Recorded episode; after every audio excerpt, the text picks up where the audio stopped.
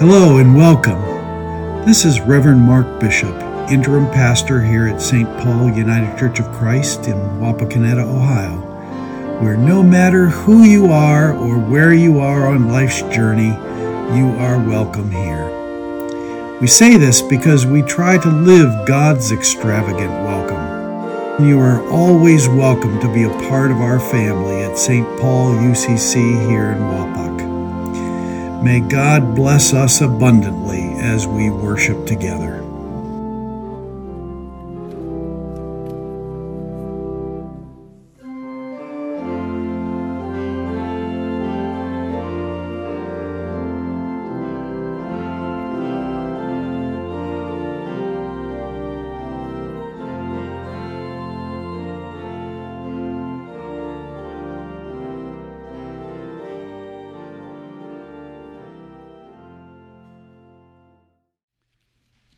What a story. The longest conversation that Jesus has in all the gospel is, is with a woman who is a triple outsider. First of all, she's a Samaritan, one of those in the north who, who refused to acknowledge that G- Jerusalem was the proper place to worship Yahweh. The Samaritans were considered spiritual pagans more because of where they worshiped rather than real differences in theology. There were some differences, of course, but they both worshiped the one God I am. Secondly, she was a woman. And Jesus was talking to a woman in broad daylight, alone unheard of. Men and women didn't talk, only in private were women allowed to talk, and only to their husbands. And talking in public to a holy man to boot? The separation of men and women was so strict that there was a group of pious Pharisees known as the bruised and bleeding Pharisees because they closed their eyes when they saw a woman in public, even if it meant walking into a wall and breaking their noses.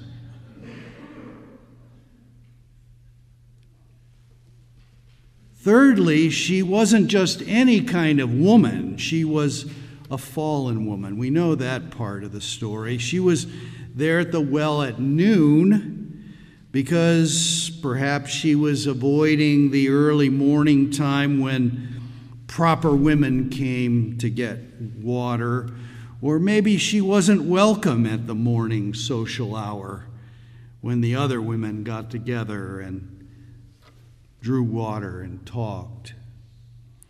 She'd been married more times than any Hollywood star and was currently living with a man who wasn't even her husband outsider, outsider, outsider. The long and the short of all this is that this woman must have considered herself very far from God's favor by any standard, whether it's Jewish or Samaritan. Perhaps she was exactly the type of person that St. Paul had in mind when he said, For while we were, we were still weak, at the right time, Christ died for the ungodly. Ungodly here means those who have violated the norms of a proper relationship with God and a proper obeying of the Mosaic law. There was simply no way that she would have been allowed to worship in Jerusalem anyway, and not even in the northern temples either, as a woman married five times and living in sin. She was cut off from any proper way of worshiping. You know, religion has a way of sometimes putting obstacles in the way of a relationship with God. And for this woman, that obstacle must have seemed insurmountable. She may have even felt like the kind of enemy of God that Paul referred to in his letter to the Romans. Through Paul's letters, we can focus on how this story of the woman at the well turns out. Paul says, For, for if while we were enemies, that's strong language, if while we were enemies, we were reconciled to God through the death of his Son, much more surely, having been reconciled, we will be saved by his life. Now, Paul's not easy, his theology's not easy, but a simple definition for reconciled here is to exchange hostility for a friendly relationship. To exchange hostility for a friendly relationship. Through Christ, we are reconciled to God and that has all sorts of ramifications on how we treat each other and are reconciled to each other as well. No longer is it acceptable for religion to put obstacles in the way of an intimate, personal relationship with God. Welcoming everyone, as we often say, whoever you are, is an ancient tradition. It's not something that the United Church of Christ has invented lately. It's an ancient tradition. Jesus shows us how this looks in a real life situation this morning. He sets a standard for respect of sinners who have made mistakes, of the demonstration of hospitality and the expectation of hospitality being demonstrated in return and honesty, as Jen picked up on honesty between people that we only can aspire to live up to. So let's go over the story one more time. She didn't know the significance of the encounter she was about to have. She didn't know anything about this reconciling Jesus theology, the he was still alive at the time that this happened. The man born to show us what kind of love and justice is possible for a human being. She didn't really know who this was, he was a stranger. She only knew that everyone shunned her as an unclean sinner. You can only imagine what was going on in this woman's mind when she meets this stranger at the well and somehow she recognizes that the stranger sitting there is a Jew. So when he asks her for a drink, she gets curious. What kind of Jew is this? Maybe he's lost his faith in the law of Moses. Many of the laws are about not eating and drinking with people who are ritually unclean. Maybe this stranger was a fallen kind of man of some sort himself. Here he was violating all proper rules of the separation between men and women by even talking to her, much less drinking from her cup. But she has no clue that he already knows she's a fallen woman married many times and living with a man. Maybe because she'd given up on making marriage work.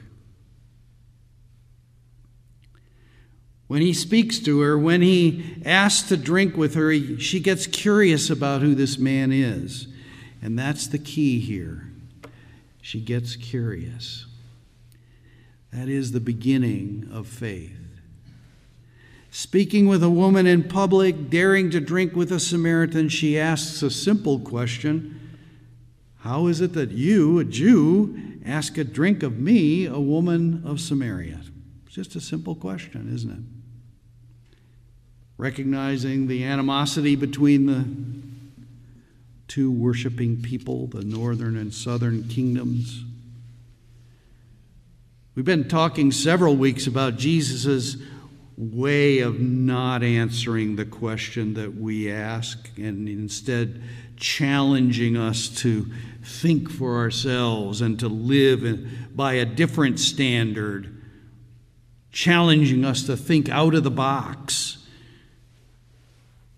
The boxes which restrain our imaginings of a world of peace and justice here on earth, that keep us from believing that that's even possible and so, in his typical way, Jesus doesn't answer her straightforward question. He challenges her to think outside the box. If you knew the gift of God and who it is that is saying to you, Give me a drink, you would have asked him, and he would have given you living water.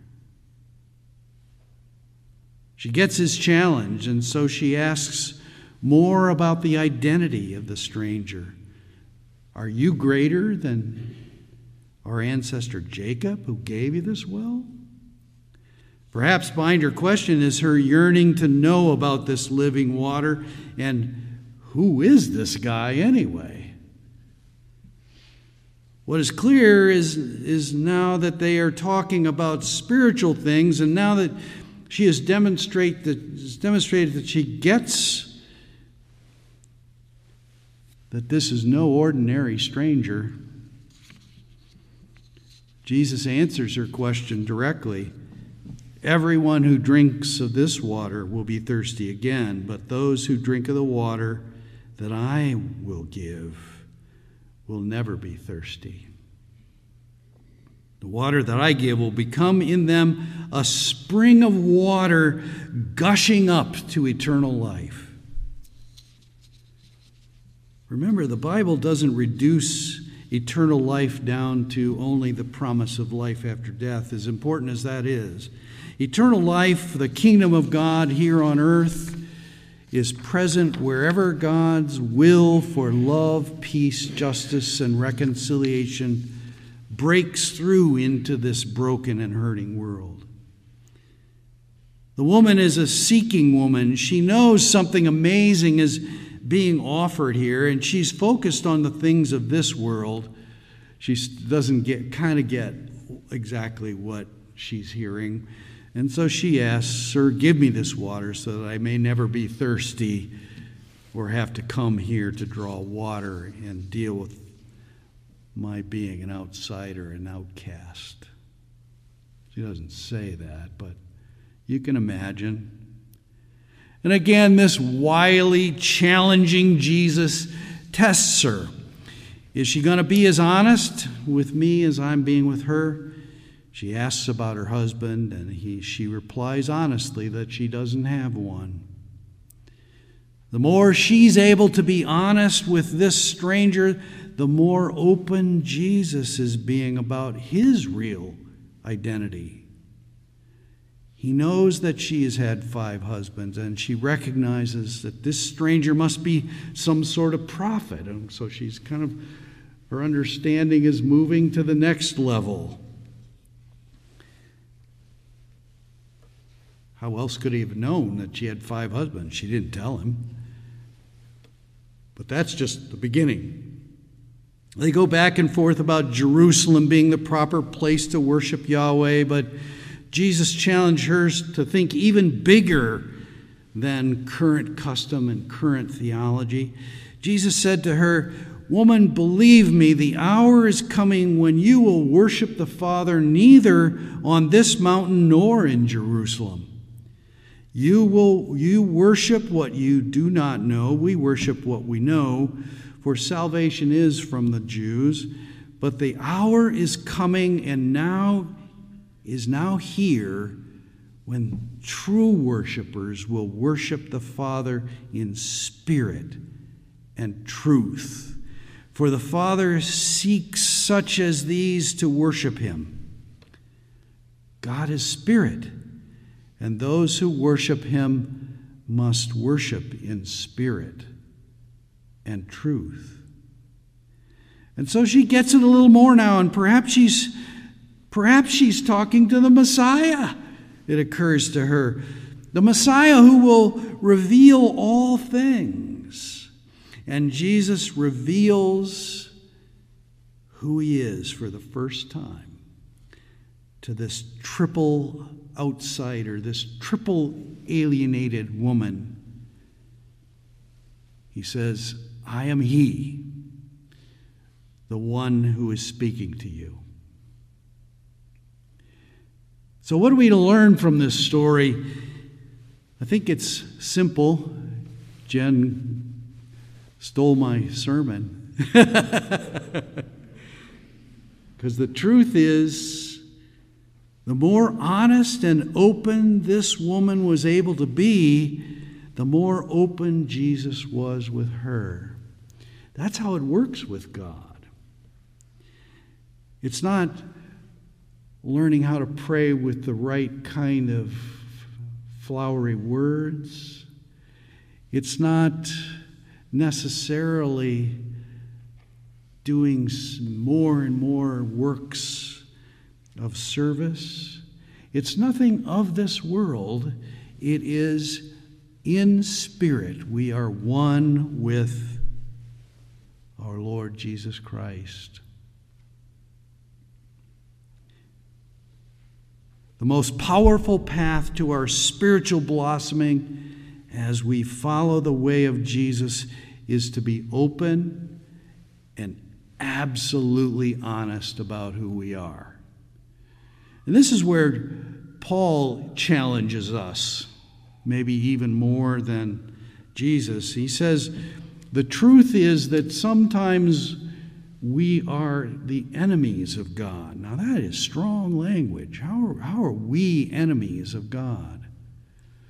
You know, we don't think of ourselves that way. But I propose to you that we like to have our lives under our own control. That we like to live by our own customs and our own common sense more than we like to really rely in faith on God's leading. It is almost an either or thing for us spiritually. We either trust the things of this world or we trust God to lead us through the things of this world. Instead of living in ways of hospitality which welcomes strangers, which violates what's proper etiquette according to our current culture. We stick to our human ways of judging people by human standards. Instead of learning to see each person we meet as God sees them, we stay stuck in our own fears and prejudices and short sightedness. We preach that our brothers and sisters are stupid and wrong, and some even encourage us to believe that we have to divide into like minded camps as, res- as we resist those who are wrong, not like us.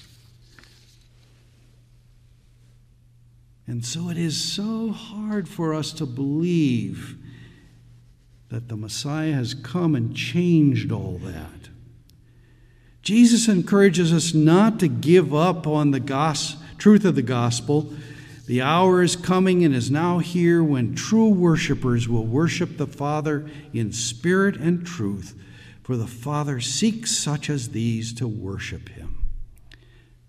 God is spirit, and those who worship him must worship in spirit and truth. And the truth is that each and every one of us is God's creation, no matter how fallen, no matter how many mistakes we've made. Each and every one of us is God's creature. No exceptions. In Christ, we're called to live as brothers and sisters with everyone even those we cannot understand at all. extending hospitality to each other for a friendly relationship with God. Extending, being a reconciling, reconciled people. That is, exchanging hostility for a friendly, friendly relationship with God and each other. As Paul says, we are already reconciled through Christ. For it is why, if, if while we were enemies we were reconciled to God through the death of his Son, much more surely, having been reconciled, will we be saved by his life. This is the hope of our lives, the hope of our church, the hope for the world. We are a reconciled people living as welcoming and reconciling representatives of the work of Jesus Christ through his innocent suffering. Bless us as we seek to walk the ways of Jesus Christ, as we seek to be the church as witnesses to the peace available to us and the reconciliation God calls us to live. We pray that you have found blessing and enrichment in joining us for worship today, as we are truly blessed to have you worship with us. Peace and blessings to you, and thank you for joining us today.